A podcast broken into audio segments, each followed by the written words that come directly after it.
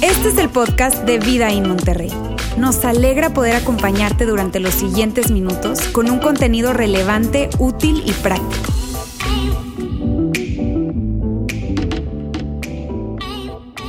Estamos nosotros en la quinta parte de esta serie que hemos venido ya desarrollando y que la siguiente semana vamos a finalizar. Si alguien se estaba preguntando cuándo íbamos a finalizar, ¿verdad? La siguiente semana vamos a finalizar esta serie. Esta es la quinta parte de una serie que le hemos llamado Tu integridad nuestro mundo. Ese ha sido el nombre de esta serie, Tu integridad, nuestro mundo. Y todo esto bajo la idea, amigos, de que ciertamente es un tema personal, que la integridad es un tema personal, pero que no es algo privado, que las decisiones que tienen que ver con lo que está bien y con lo que está mal siempre van a impactar a otras personas, siempre.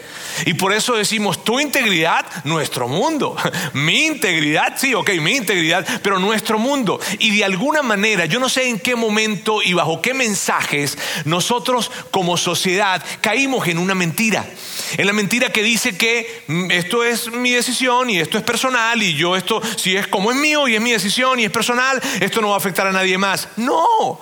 Y tú lo sabes muy bien. No se trata de que yo quiera convencerte de algo, sino que tu historia, la historia en general y probablemente tu historia personal te lleva a entender que sí, que hay decisiones que tú has tomado en función a lo que está bien y a lo que está mal y que tú creíste y que tú pensaste que nada más tenía que ver contigo, pero estresó a más personas. Estresó a tu familia, estresó probablemente amigos, estresó probablemente tu compañía, estresó a, a diferentes personas y afectó la vida de otros.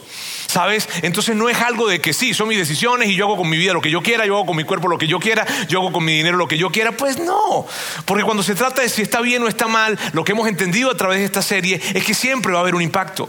Siempre se va a afectar y se va a impactar a más personas. Eso lo hemos visto a lo largo de esta serie. Y también hemos hablado acerca de un concepto, el concepto de lo que es integridad, un concepto que nosotros hemos tomado para que sea el concepto de la serie. ¿Está bien? Y ese concepto es el siguiente. Hacer lo que debes hacer incluso si te cuesta algo. Hacer lo que debes hacer incluso si te cuesta algo. Es más, sabes, a mí me encanta pensar lo siguiente, porque a lo largo de esta serie hemos hablado de este concepto y lo hemos repetido una vez y otra vez y otra vez y otra vez. ¿Por qué? Porque lo que nosotros quisiéramos hacer, amigos, es que esto se convierta para ti en un gran paradigma de vida, en una actitud de vida. Inclusive yo, yo, yo me ponía a pensar esto, sabes, me encantaría que tú y yo colocáramos de moda a la integridad. Eso sería tan padre, ¿cierto? Que así como cuando de repente alguien, no, mira, la moda ahora es usar pantalones rotos. Ahora la moda es usar, qué sé yo, lo que sea. Que la moda sea ser una persona íntegra. ¿Qué te parece eso? Ah? Y es lo que hemos estado tratando de hacer cuando estamos hablando de integridad, integridad, integridad, que integridad tiene que ver con hacer lo que debes hacer, incluso si te cuesta algo. Y que cada cosa que tú vayas a decidir en la vida en función a lo que está bien y a lo que está mal, tú puedas recordar esto y se convierta para ti en un lente por el cual tomas las decisiones. Sabes, yo voy a hacer lo que yo debo hacer, incluso si me cuesta algo. Eso está chido. ¿Sabes? Cuando conoces gente así, de hecho, ese es el tipo de gente que tú y yo admiramos. Ese es el tipo de gente que nosotros queremos escuchar sus historias y que son tan inspiradoras para nosotros. Sabes, él, ella hacen lo que tienen que hacer y lo que deben hacer, incluso si eso les va a costar algo. Esas son las historias de inspiración para nosotros. Y es lo que hemos querido hacer a través de esta serie, de que nosotros nos convirtamos, sabes, que la gente no nos identifique tanto como que, sí, allá están unos santurrones o una cosa de esas, o, que van para allá y cantan y, ah, no. Sí, sí, sí, no, ¿sabes qué? Tristeza me daría a mí que así nos identificaran. Me encantaría que entendieran y que cuando hablaran de, de, vida in como iglesia, en cualquiera de nuestros campus, en cualquiera de los lugares en donde estamos, pudiese la gente decir, ellos son gente íntegra. Qué chido, qué padre es eso. Eh, y eso es lo que hemos venido hablando. Ya pueden irse. No, este, eh, eso es lo que hemos venido hablando. Y, sabes, eh, eh, parte de lo que hemos. Hoy yo quiero continuar una historia que empezó la semana pasada. Esa historia fue la historia de Daniel. ¿La recuerdan? Los que estuvieron acá el domingo pasado empezamos a hablar acerca de Daniel. Los que no estuvieron, permíteme por favor hacerte un pequeño resumen de esto. Mírame bien. Si es la primera vez que tú estás con nosotros, tú puedes buscar los demás mensajes en nuestro canal de YouTube, en nuestra página web, en el canal de podcast, en fin, Vida In, y lo vas a conseguir. Es algo totalmente gratis y estoy seguro, seguro que te va a agregar muchísimo valor. ¿Está bien? Ahora, yo quiero hacer un pequeño resumen de lo que veíamos la semana pasada. Estábamos hablando acerca de un personaje que se llama Daniel. Y Daniel vivió, estuvo en los años 600 aproximadamente antes de Cristo, unos 600 años antes de Cristo, en donde el imperio de turno era el imperio de Babilonia.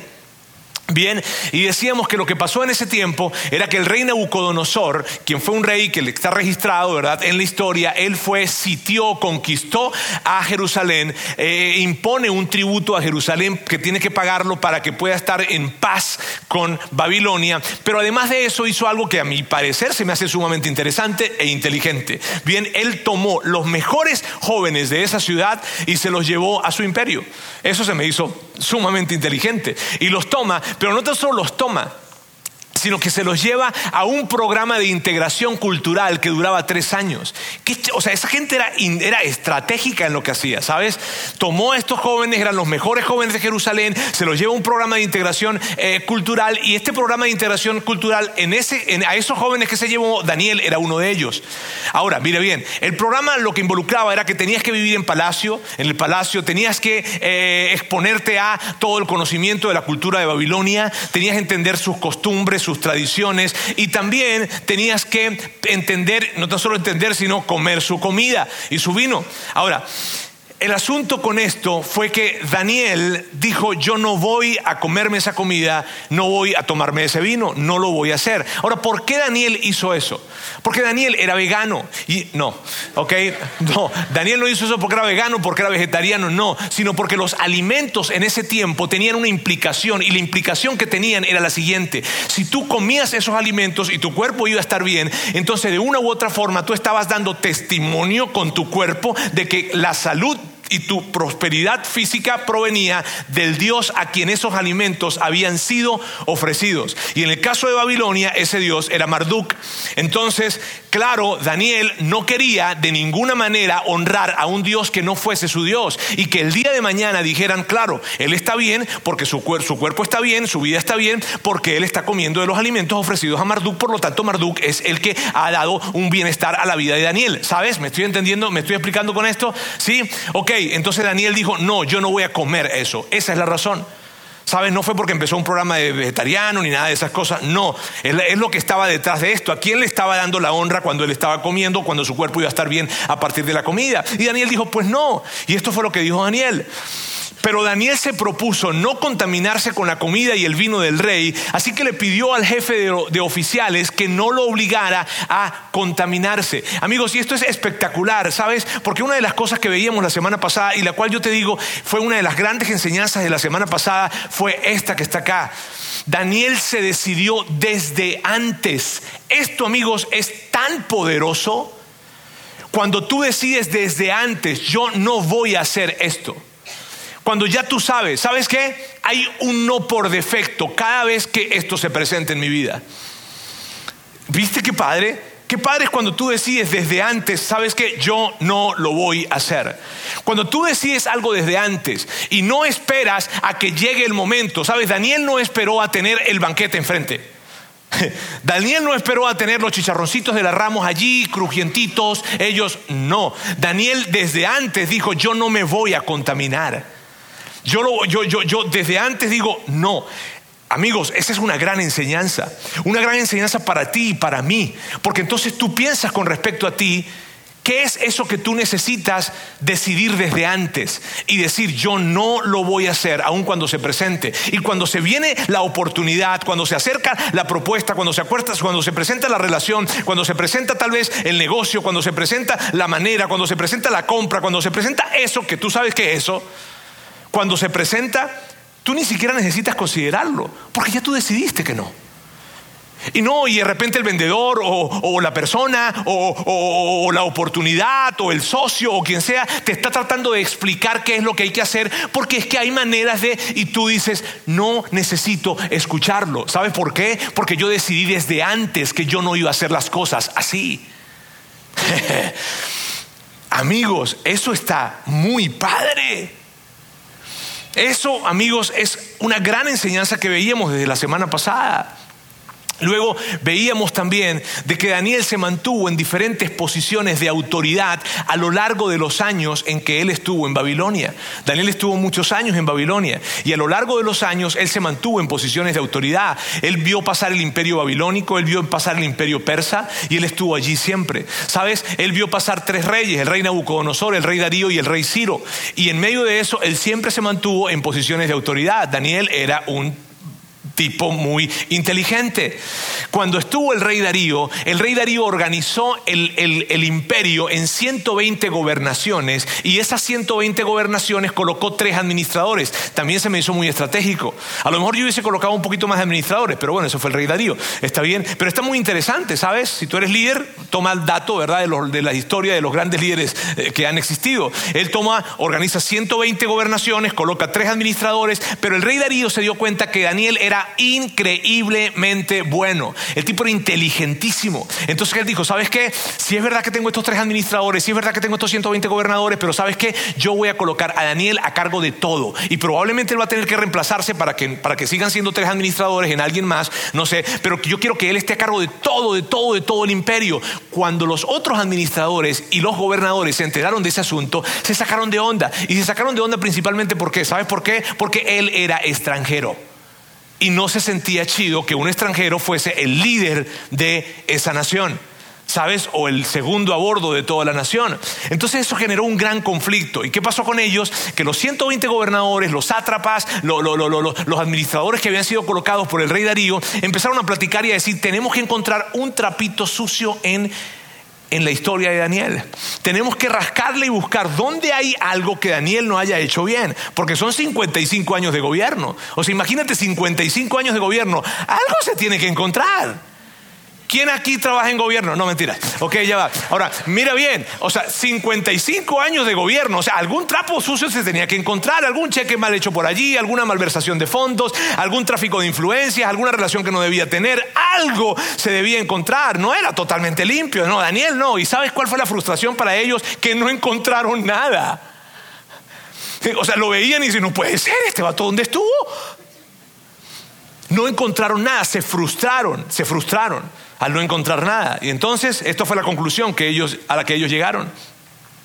Por eso concluyeron, nunca encontraremos nada de qué acusar a Daniel a no ser algo relacionado con la ley de su Dios.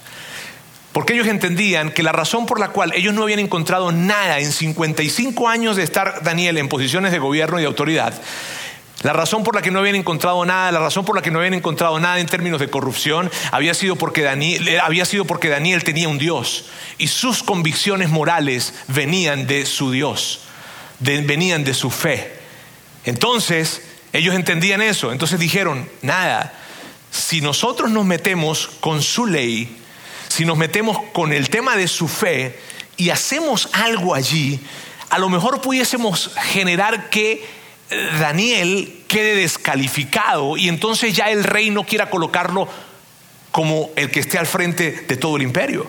Si ves, sagaces ellos, astutos en sus pensamientos, entonces buscan la manera y están platicando y esto es lo que sucedió. Formaron entonces los administradores y sátrapas una comisión. Cuando tú ves una comisión tienes que temblar. Formaron una comisión para ir a hablar con el rey y estando en su presencia le dijeron, que viva para siempre su majestad el rey Darío. Y mírame, a mí me parece tan curioso. Sabes, cada vez que yo leo las historias que están en la Biblia o algún libro que está en la Biblia, hay tanta cosa que tú puedes aprender ahí. Porque mira la manera en cómo ellos se están acercando ante el rey. Si hay una palabra que tú pudieses decir de esta forma, ¿cuál sería? Adulación. ¿Sabes? que viva para siempre su majestad, el rey Darío. Yo me he puesto a pensar y me gustaría que se acercaran conmigo de repente así, que viva para siempre. Pero miren, mira bien, ahora, fíjense, ellos traían una, ellos traían una agenda, ellos traían un plan. Y sabes, y esto es un consejo para ustedes, un consejo para mí, algo que no podemos perder de vista. Cuando alguien se acerca contigo con adulación, ten cuidado.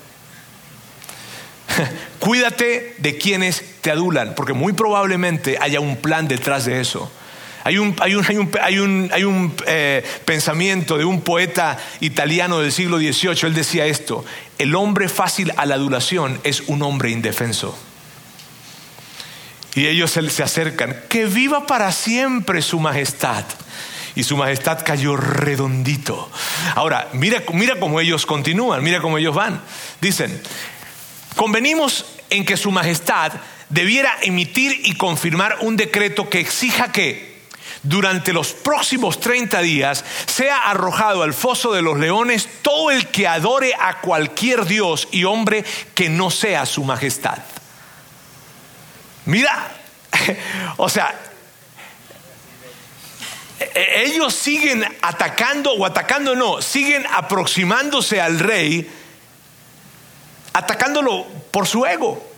O sea, dándole por su ego. Y lo que básicamente estaban diciendo es, rey, vamos a hacer una fiesta en 30 días, en donde haya música, en donde haya comida y en donde el único nombre que se nombre sea el tuyo y vamos a sacar playeras y gorras que digan I love King Darío. Y, claro, tal vez, tú, tal vez tú de repente digas, híjole, pero ¿cómo es eso de adorar a un Dios? Porque puede que tú te, tú te preguntes eso. ¿Sabes por qué? Porque en la cultura, en esa cultura, a los dioses, a los reyes se les daba categoría de deidad. Entonces ellos llegan y le dicen, ¿qué te parece, rey, si hacemos esto? Claro, imagínate cómo se siente él. Ay. Ay, no, no, no, ¿para qué? No es tanta molestia. ¿Cuántos días son? 30. Ahora, así como ellos conocían, mira, así como ellos conocían muy bien al rey y sabían que el rey no iba a negarse ante la posibilidad de tener esa festividad en donde solamente su nombre fuese adorado y fuese reconocido, también conocían a Daniel y sabían que Daniel por nada de este mundo él iba a dejar de adorar a su Dios, mucho menos a adorar a alguien que no fuese su Dios. Ah, y entonces, esto fue lo que sucedió. Expida usted ahora este decreto y póngalo por escrito. Así conforme a la ley de los medos y los persas, no podrá ser revocado su majestad.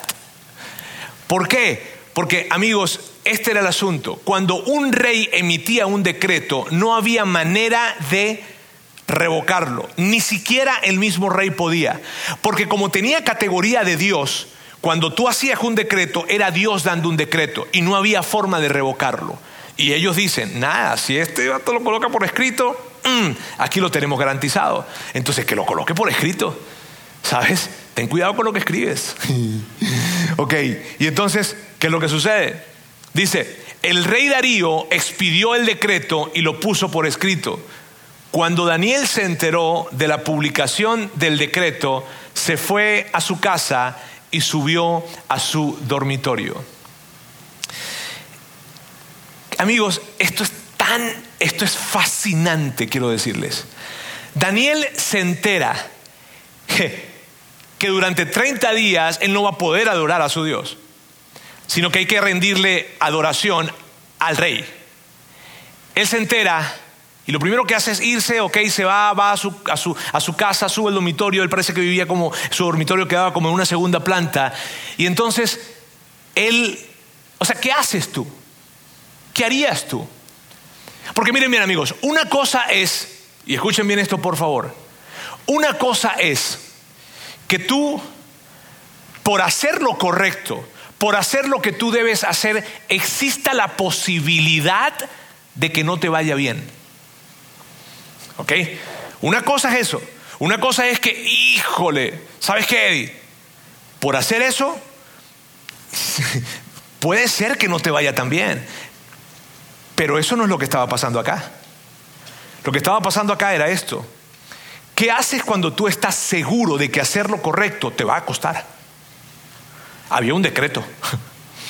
Si ves? y, y amigos, yo quiero que ustedes por favor piensen esto por un momento. ¿Qué haces cuando tú sabes que si tú dices toda la verdad te va a costar? ¿Qué haces cuando tú sabes que si tú dices todas las cosas como son, te va a costar? Te va a costar, porque hay un decreto, hay una ley, está escrita. No, no es que, bueno, puede ser, vamos a ver cómo nos va. Vamos a, mira, la típica, la típica, la típica expresión. Mira, tú, tú haz las cosas bien y vamos a ver qué pasa. Aquí no había eso. Aquí había era esto. Tú adora a Dios y te metes en la foso de los leones. Sí. No había forma de que se saliera por otro lado la cosa porque ya era un decreto. Entonces yo te vuelvo a preguntar a ti algo. ¿Qué haces cuando tú sabes que hacer lo correcto te va a ir mal? Te va a costar algo. ¿Qué haces cuando, cuando sabes que decir toda la verdad probablemente te lleve a reprobar la materia? Probablemente te lleve a pagar muchos más impuestos. Probablemente te lleve a, a perder dinero en esa negociación. Probablemente te lleve a perder la promoción que quieres. ¿Qué haces cuando sabes que hacer lo correcto te va a costar? Y por favor no quiero que levante la mano y diga hacer lo correcto. No. ¿qué haces? Piénsalo por un momento, ¿qué haces? ¿Sabes qué es lo que tú vas a hacer? ¿Y sabes lo que yo voy a hacer? Aquí está la respuesta. Depende de qué es lo más importante para mí. Eso es lo que yo voy a hacer y eso es lo que tú vas a hacer. Amigos, esos momentos nos revelan a nosotros qué es lo más importante. Tú has pasado por esos momentos. Yo he pasado por esos momentos. Y cuando llegan esos momentos en los que decir la verdad, toda la verdad, en los que hacer las cosas derechas implican sencillamente algo más, dinero, una promoción que no va a ser lograda, una cosa que no voy a poder comprar, algo, esos momentos develan ¿Qué es lo más importante para ti? Y yo sé que es incómodo lo que te estoy diciendo. Porque puede que tú digas, bueno, Roberto, no, no necesariamente, pero sí. es incómodo lo que te digo. Pero esas decisiones nosotros las tomamos en función a lo que es más importante para nosotros. Y sabes, cuando llegan esas decisiones a nuestra vida, ¿sabes qué es lo que sucede? Que esas, esas situaciones revelan que muy probablemente para mí es más importante el dinero que mi fe. Es más importante la promoción que mi integridad. Es más importante el que lo que la gente piense de mí que mi fe o que mi integridad. Es más importante eh, lo que quiero lograr, ese placer o esa cosa que quiero comprar, que mi fe o mi integridad. Y si tú eres una persona que no cree en Dios, pues míralo desde ese lugar, desde la integridad. Probablemente los que somos seguidores de Jesús podemos decir, pues nuestra fe también está aquí y definitivamente lo está.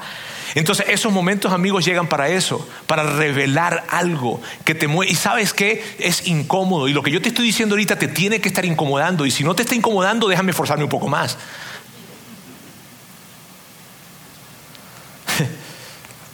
Ah.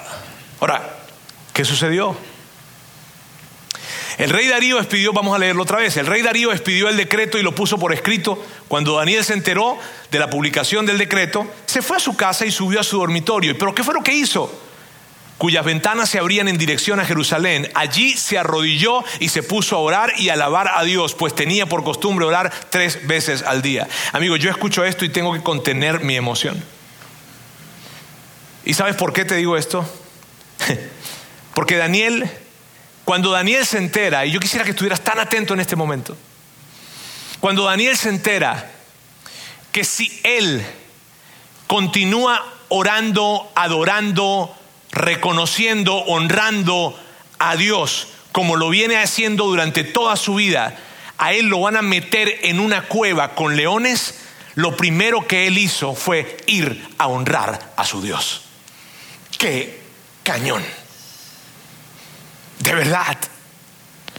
¿Sabes? ¿Y sabes por qué yo estoy convencido? O sea, ¿sabes, sabes, qué, ¿sabes qué me lleva a mí a pensar esto? Lo siguiente, yo estoy convencido de esto. Daniel, en su fuero más interno, Daniel entendía esto. Quien va a determinar en última instancia los resultados en mi vida no es el rey. Quien va a determinar en última instancia los resultados no, no fue Nabucodonosor, no es Darío, no son los gobernadores, no son los sátrapas, no son los administradores, no. ¿Sabes quién es? Dios es el que va a determinar en última instancia cuál será el resultado de mi vida. Eso fue lo que hizo Daniel. Y, eso, amigos, te digo, para mí es confrontador. Yo no sé si tú lo ves de la misma manera que yo probablemente, pero sabes, es confrontador, porque tú y yo hemos tomado decisiones porque hemos entendido que los resultados dependen de quién. ¿De mí tal vez? ¿O dependen de mi jefe? ¿O dependen de mi líder? ¿O dependen de mi socio? ¿O dependen de mi suegro?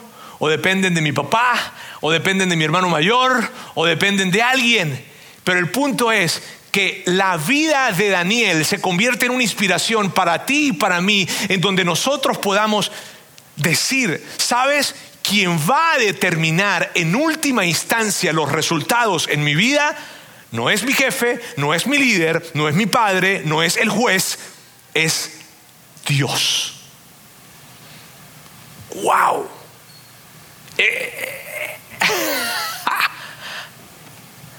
Amigos, te digo, esto te tiene que estar incomodando, por favor. Porque tú sabes, alguien viene muchas veces a la iglesia y dice, bueno, pero yo me quiero sentir bien. Y nosotros queremos que te, que te sientas bien. Pero la verdad también incomoda. Y, en la historia de Daniel hay algo que, que, híjole, es wow. ¿Sabes? Los gobernadores y los sátrapas eh, de la historia, me refiero, ¿verdad? habían, habían eh, pues contratado algunos hombres para que estuvieran vigilando a Daniel, a ver qué iba a hacer. Entonces, estos hombres que van a la casa de Daniel, Daniel, y algo padrísimo de esto es que Daniel ni siquiera cerró las ventanas. Yo creo que si yo hubiese estado con Daniel, le hubiese dicho a Daniel, oye Daniel, ¿sabes qué? Tú sigue orando, claro que sí, tres veces, de hecho si quieres diez, pero cierra las ventanitas, papá. Pues para que no te vean, ¿no? Porque al final del día Dios lo que ve es el corazón. Pero Daniel entendía que cerrar las ventanas significaba actuar con temor. Y de alguna forma para él representaba que estaba negando a su Dios. Entonces, estos hombres se acercan y están pendientes a ver qué onda con Daniel se dan cuenta que Daniel, pues claro que se iban a dar cuenta, Daniel estaba orando arrodillado con las ventanas abiertas y lo hacía tres veces al día. o sea, no es como que lo voy a hacer, no, lo que pasa es que yo me levanto muy temprano, a las cuatro de la mañana lo voy a empezar a hacer. No, no, él lo hacía tres veces al día, a plena luz del día. Y estos hombres lo ven. ¿Y cómo lo ven? Y estaban siendo, fueron, fueron contratados definitivamente por estos otros, van entonces con su majestad. Y mira lo que sucede. ¿No es verdad que Su Majestad publicó un decreto? Según nosotros entendemos, no sé, todo el que en los próximos 30 días adore a otro Dios u hombre que no sea Su Majestad, será arrojado al foso de los leones, ¿cierto? Así como que ellos no sabían, ¿no? Sí, no, Majestad. Y Su Majestad, o el rey Darío, le dice, pues sí, ¿qué pasa? O sea, ¿cuál es el punto? Y continúa y dice, pues Daniel, que es uno de los exiliados de Judá, por cierto, ¿no? porque eso es lo que les molestaba a ellos, que fuera un extranjero, que es uno de los exiliados de Judá, no toma en cuenta a su majestad. ¿Eso nos preocupa tanto?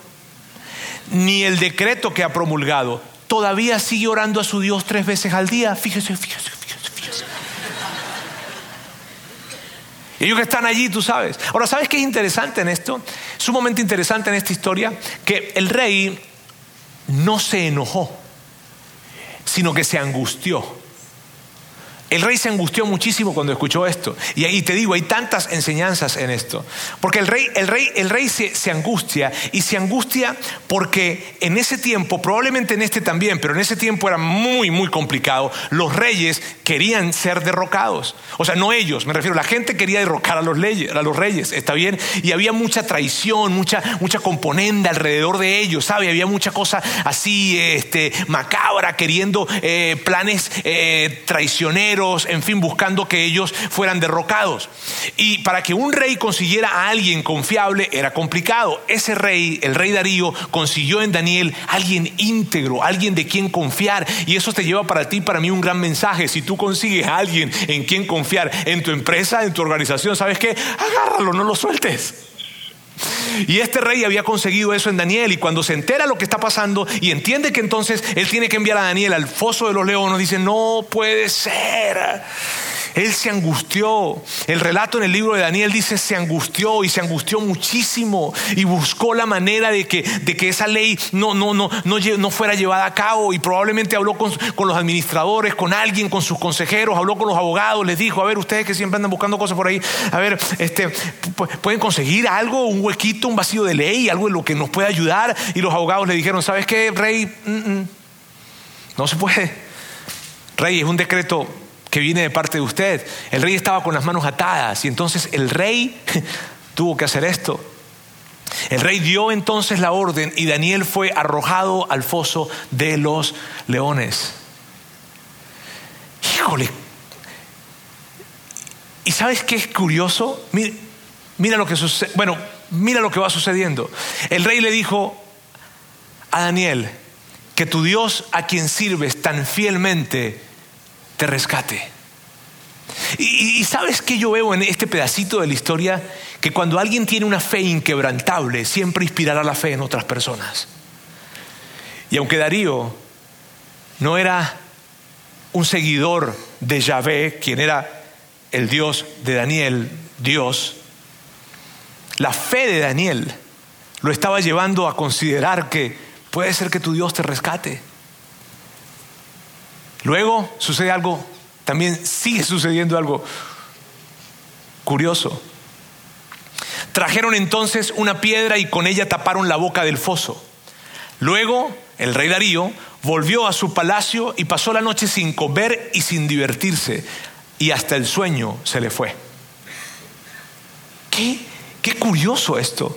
Sabes, el rey está en medio de los 30 días, en los 30 días de la pachanga, en los 30 días de la música, en los 30 días de las playeras que decían I love King Darío. Y cuando él llegó al palacio y todo el mundo estaba, rey, rey, dámela, dámela, ah, dámela. Y, todo, y estaban todos ahí celebrando a Darío y ra, ra, ra, ra, ra, la fiesta con Darío. ¿Sabes qué? El rey se fastidió. El rey dijo, ah, me quiero ir a, la cama a dormir. Y cuando se metió a la cama, ¿sabes? Yo estoy seguro que una de las cosas que tuvo que haber pensado Darío fue, ¿quién se le ocurrió hacer esto? O sea, ¿en qué momento yo firmé ese decreto? ¿Por qué lo hice?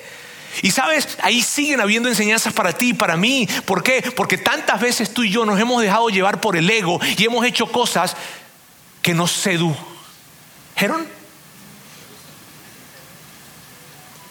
Y cosas que tenían que ver con nuestro ego. Y tú y yo lo hemos hecho. Te dijeron, ay, es que tú eres tan increíble ay, es que tú podrías ayudarme con eso. Y como ya te tienen ahí, ¿eh? y ahí estaba Darío diciendo, ¿en qué momento firmé ese decreto? ¿Por qué lo hice? ¿Por qué, me, ¿Por qué me dejé seducir por el ego? ¿En qué momento caí en la trampa de la adulación? ¿Por qué? ¿Por qué? ¿Por qué? Ni siquiera pudo dormir. Al día siguiente, tan pronto como amaneció, se levantó, tan pronto como amaneció, se levantó y fue al foso de los leones, ya cerca, ni siquiera había terminado de llegar, lleno de ansiedad. Tienes que leer esas cosas, está lleno de ansiedad. Gritó, Daniel, siervo del Dios viviente, ¿pudo tu Dios a quien siempre sirves salvarte de los leones? O sea que imagínate, el rey ni siquiera pudo llegar o sea, él ni siquiera esperó a que quitaran la piedra del foso, sino que él cuando está llegando y él grita, Daniel, Daniel, siervo, siervo del Dios viviente, dime, ¿estás vivo? Tu Dios te rescató.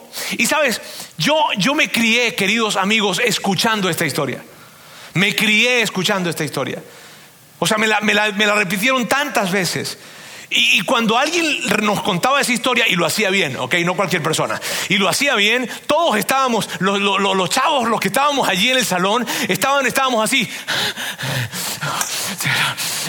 Y ya sabíamos lo que pasaba. Ya tú sabías lo que venía. Pero todos estábamos como que sí, sí, sí, sí, sí. ¿Y qué pasó? ¿Y qué pasó? ¿Y qué pasó? Y ya sabíamos lo que venía. Pero estábamos así. Y sabes, lo que pasaba normalmente es que esas personas que nos contaban la historia saltaban de inmediato al siguiente capítulo. Saltaban de inmediato a lo que venía. Pero cuando yo crecí y cuando me hice adulto, entendí lo siguiente. Lo que viene no importa.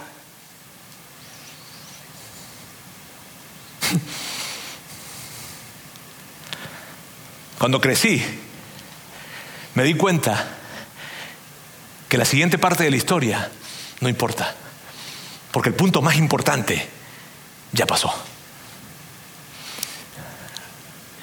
¡Wow! Y yo no sé si tú entendiste eso, pero a mí me llena... ¡ah! Porque el punto de esta historia, amigos, es este. Lo que más le preocupaba a Daniel no era la consecuencia de su decisión. A Daniel no le preocupaba ser salvado del foso de los leones. A Daniel le preocupaba fallarle a su Dios. Y probablemente tú eres una persona que no cree en Dios. Entonces interprétalo de, de, esta manera. La preocupación más grande de Daniel era no hacer lo correcto. La preocupación más grande de Daniel era fallarle a su Dios. Y lo que pasó después, no importa. Porque él no le falló a su Dios. Él hizo lo que tenía que hacer. ¡Wow! Y amigos, para Daniel, ganar, para Daniel, ganar era hacer lo que tenía que hacer y dejarle los resultados a Dios. Eso era ganar. Por lo tanto, y por eso, Daniel ya había ganado. Y lo que pase con la historia es lo de menos. Ahora, yo quiero decirles algo, amigos. Algo que, es muy importante al mismo tiempo que inquietante. Pero, pero necesito decírselos. Y se los voy a decir con mucho cariño, pero se los voy a decir. ¿Sabes? Daniel no tenía garantías. O sea, no había una garantía en la que le asegurara a Daniel que al él, seguir adorando a su Dios, la boca de los leones iba a ser cerrada de alguna manera. No había garantías de eso. No había garantías. Así como no hay garantías para ti y no hay garantías para mí. Y si de alguna manera a ti te dijeron, si, mira, si alguna manera, en alguna manera, a ti en una iglesia te dijeron o algún amigo te dijo algo como esto. Si tú haces lo que tienes que hacer y haces lo correcto delante de Dios, Dios te va a librar y todo saldrá bien. Acá te mintieron. Porque no hay garantías. Esa no es la versión del cristianismo correcta. Hmm. No hay garantías. Y eso fue lo que, eso es lo que, lo que tanto me inspira de la vida de Daniel. Que Daniel iba a hacer lo que debía hacer y le iba a dejar los resultados a Dios. Y si tal vez tú me dices, oye Roberto, pero ¿qué estás queriendo decir entonces? ¿Que los milagros no existen? No, yo no estoy diciendo que los milagros no existen. Yo estoy diciendo que no hay garantías. ¿Pueden suceder milagros? Sí. Puede que no pase nada según lo que tú quieres que suceda. Así es. No hay garantías. Y el punto en esto queda claro en la historia. Una pregunta que tú y yo tenemos que hacernos es la siguiente. ¿Tú a qué le llamas ganar? ¿A qué le llamas ganar? Porque para Daniel era hacer lo que debía hacer, hacer lo correcto y dejarle los resultados a Dios. Eso era lo que para Daniel significaba ganar.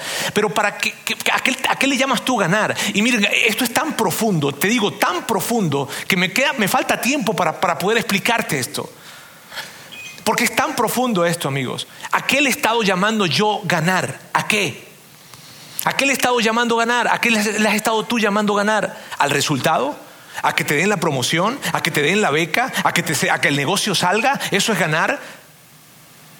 A que, a que, yo quede bien visto delante de todos, a que, a que, yo pueda tener eh, esa representación principal en eso que yo voy a hacer. ¿A qué le he estado llamando ganar? ¿A qué? ¿A qué?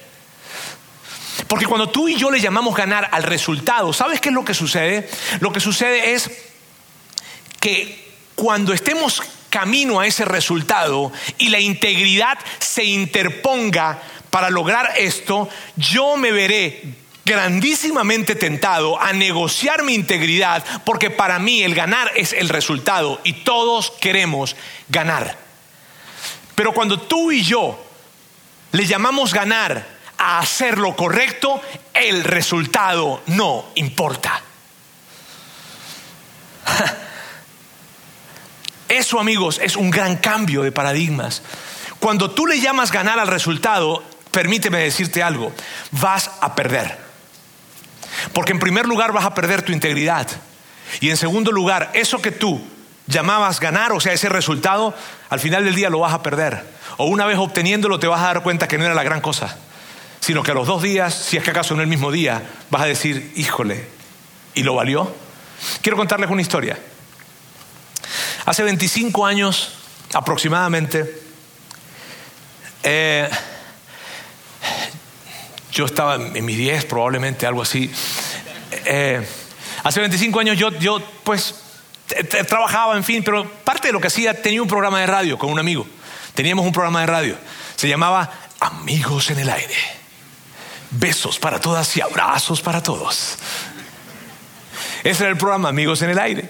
Y ahí teníamos un tiempo en donde estábamos dos veces a la semana, era un buen programa, el programa iba agarrando rating, rating, rating, rating, subiendo, subiendo, subiendo, subiendo. Durante dos años estuvimos en ese programa de radio espectacular. De hecho, había una emisora en Miami que quería adquirir el programa. O sea, andábamos rompiéndola. O sea, como tú te puedes imaginar, pues. Eso era una chulada, rara, amigos en el aire, y se acercaban a la emisora y nos pedían autógrafos. Y, era aquello súper emocionante, hasta que llegó una ley. La ley decía que las personas que fueran, tuvieran programas de radio, tenían que tener certificados de locución. Y mi amigo y yo no teníamos certificado de locución. Entonces, dijimos, no puede ser. O sea que íbamos para arriba súper bien. Entonces nos dicen, no, no, ¿sabes qué? Necesitan un certificado de locución. Y nosotros salimos, el director de la radio habló con nosotros y yo le digo, Mac, y entonces, ¿qué vamos a hacer? Y él me dice, no sé. Y de repente se acercó alguien. Y mira cómo se acercó. Acercó alguien y nos dijo, muchachos, óyeme, qué padre el programa, ustedes de verdad, hijo, la están rompiendo. Que... En Venezuela diríamos, se la están comiendo, pero yo sé que aquí no está bien, ¿ok? Entonces, la están rompiendo, ok, muchachos, espectacular, qué padre, en fin, wow. Y, ya, y nosotros, sí, sí, óyeme, ¿y qué ¿Se enteraron del certificado de locución? Sí. ¿Y qué están pensando? La verdad no sabemos, porque tenías que presentar un examen, estudiar, presentar un examen, ir a Caracas, en fin, todo un drama. Y nosotros, no sé, no sé qué, no sé qué vamos a hacer. Y entonces él nos dijo, muchachos, ustedes no necesitan un certificado de locución. O sea, ustedes están para enseñarles a hacer programas de radio a los demás. O sea, un certificado de locución a ustedes no los hace locutores, ustedes ya los son y de los mejores. Y Mac y yo nos veíamos. Te va, tú sabes. este, y, entonces él nos dijo, hay una manera. hay una manera. La manera es que yo puedo ayudarles con el certificado de locución porque yo tengo un amigo que está en el, Ministerio de Educación, de Comunicación. Ah, sí, sí. Sí, mira, por unos 100, 200 dólares yo los puedo ayudar con eso. Y les entregamos el certificado. Avísenme si ustedes quieren. Y ya nos vamos Mac y le digo, ¿qué, vamos a hacer? Y dice, no, chavos, no está bien y tal. Y empezamos la conversación, no, eso no está bien, no, que no sé cuándo. Éramos solteros en ese tiempo. Y yo, híjole, pero es que no sé qué hacer, que no, no sé cuándo. Y, y entonces yo le decía, y él me decía, pero bueno, al final del día ese vato tiene razón. O sea, tú y yo nos van a enseñar a ser locutores a nosotros. Pues no, este, ¿y ese certificado qué? ¿Qué? ¿Qué? O sea, ya lo somos. Pues sí, ¿no? Sí, Total de que, pasarles el cuento largo corto, terminamos dándole el dinero a esta persona. Y él fue y nos sacó el certificado y nos lo entregó. Cuando nos entrega el certificado, bien bonito, con su sello, la firma del ministro, todo, vamos y entregamos el certificado a la radio y se los entregamos al director de la radio. Aquí está, mm. sigamos con nuestro, sigamos con nuestro programa, ¿verdad? Besos para todos y abrazos para todos. Y aquí, y sigamos con el programa. A la semana siguiente, el director de la radio nos llamó a Mac a mí. Muchachos, acérquense a la oficina. Y llegamos a la oficina. El, director de la radio era un hombre de fe. Y se acerca y me dice, nos dice esto. Muchachos, ustedes son unos hombres de Dios. Así, así se expresó él. Y yo, yo sé lo que, yo, yo puedo saber y puedo entender lo que Dios tiene para ustedes. Y nosotros. Y luego dijo esto, no echen a perder todo lo que Dios tiene con ustedes y a perder su credibilidad por cosas como estas. Yo me sentí tan mal, porque él sabía que el certificado era falso. Y yo, ah, yo salí, yo no puedo decirle, después dijo otras cosas más que ya ni me acuerdo, pero yo salí de allí sintiéndome tan mal Mírame, yo no podía, yo, yo me acuerdo que Mac me dijo, bueno, Roberto, ah, yo, o sea, no me digas nada. Yo me sentí tan mal, tan mal, amigos. Me sentí mal, mal, mal, mal, muy mal. Y, después cambió la ley, por cierto. Este, ahora, si tú me preguntas a mí, oye, ¿qué pasó con el programa de radio? ¿Lo siguieron? Ni sé, ni me acuerdo. Honestamente te digo, yo no me acuerdo. No me acuerdo. Por eso te digo, cuando tú crees que el resultado es la meta, es perder, perder. Hoy de ese programa no se acordará nadie, yo. Y me acuerdo como una gran vergüenza. Entonces, lo que les quiero decir es, hagamos del ganar, no el resultado, sino hagamos del ganar hacer las cosas bien y en el caso de los que somos seguidores de Jesús, hacer la voluntad de nuestro Padre Celestial. Y si alguien de repente puede decir, y si alguien dijera, ¿sabes qué, Roberto? Yo perdí mi integridad. Yo la perdí. Yo ya la regué. Yo perdí mi matrimonio, yo la regué, yo, yo, yo hice ese negocio mal hecho, yo, yo, yo la regué. A ti te tengo, a, ti te quiero decir una sola palabra. Recupérala. Recupérala porque Dios es un Dios de segundas, terceras, cuartas, quintas y sextas oportunidades. Dios te da la oportunidad de que construyas una nueva historia. Hoy en día yo sé que lo que Dios, lo que ese hombre dijo que Dios tenía para mí, lo que ese hombre dijo que Dios tenía para mí, hoy en día yo sé que lo que Dios tiene para mí es vivir una vida en la que mis hijos y mis nietos el día de mañana digan, papá, el abuelo es un hombre íntegro. Eso es lo que Dios tiene para mí y creo que tiene para ti también. De vuelta a la historia de Daniel. El rey se acerca y grita, Daniel, siervo del Dios viviente, ¿qué pasó? ¿Te pudo salvar tu Dios? Y se escuchó una voz de, adentro del foso que, dijo que decía lo siguiente, mi Dios envió a, a su ángel y le cerró la boca a los leones. No me han hecho ningún daño porque Dios bien sabe que soy inocente. Tampoco he cometido nada malo contra su majestad. Y yo sé que tú ves este final y puede ser que tú te hagas esta pregunta. puede ser que tú, tú te hagas esta pregunta. ¿Me rescatará Dios a mí también? ¿Le cerrará la boca a los leones Dios también en tu caso? Te voy a hacer una pregunta. ¿Acaso eso importa?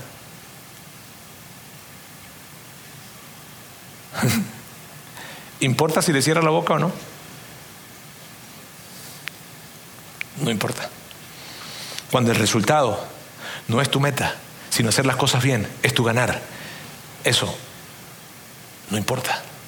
Y lo que yo quiero animarte a ti es abrazar lo siguiente. Haz lo que debes hacer y déjale los resultados a Dios. Porque cuando tú haces lo que debes hacer, ya habrás ganado, no importa el resultado. ¿Y sabes qué?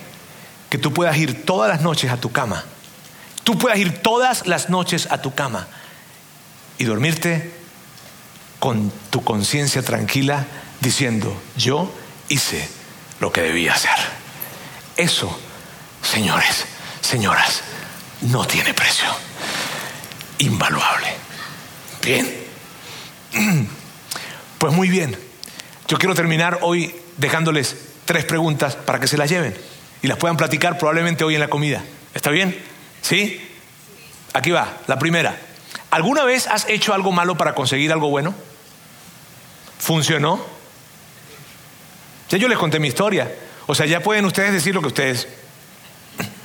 La embarragota que hicieron.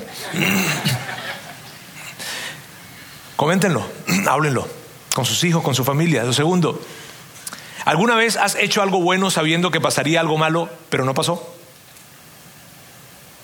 Esa también es una historia muy padre. Y es una historia digna de ser contada. Una, historia que nos llene de inspiración. Y por último, ¿ya memorizaste Proverbios 11? 3, no 37, 3. Aquí hay un errorcito. ¿Ya lo memorizaste?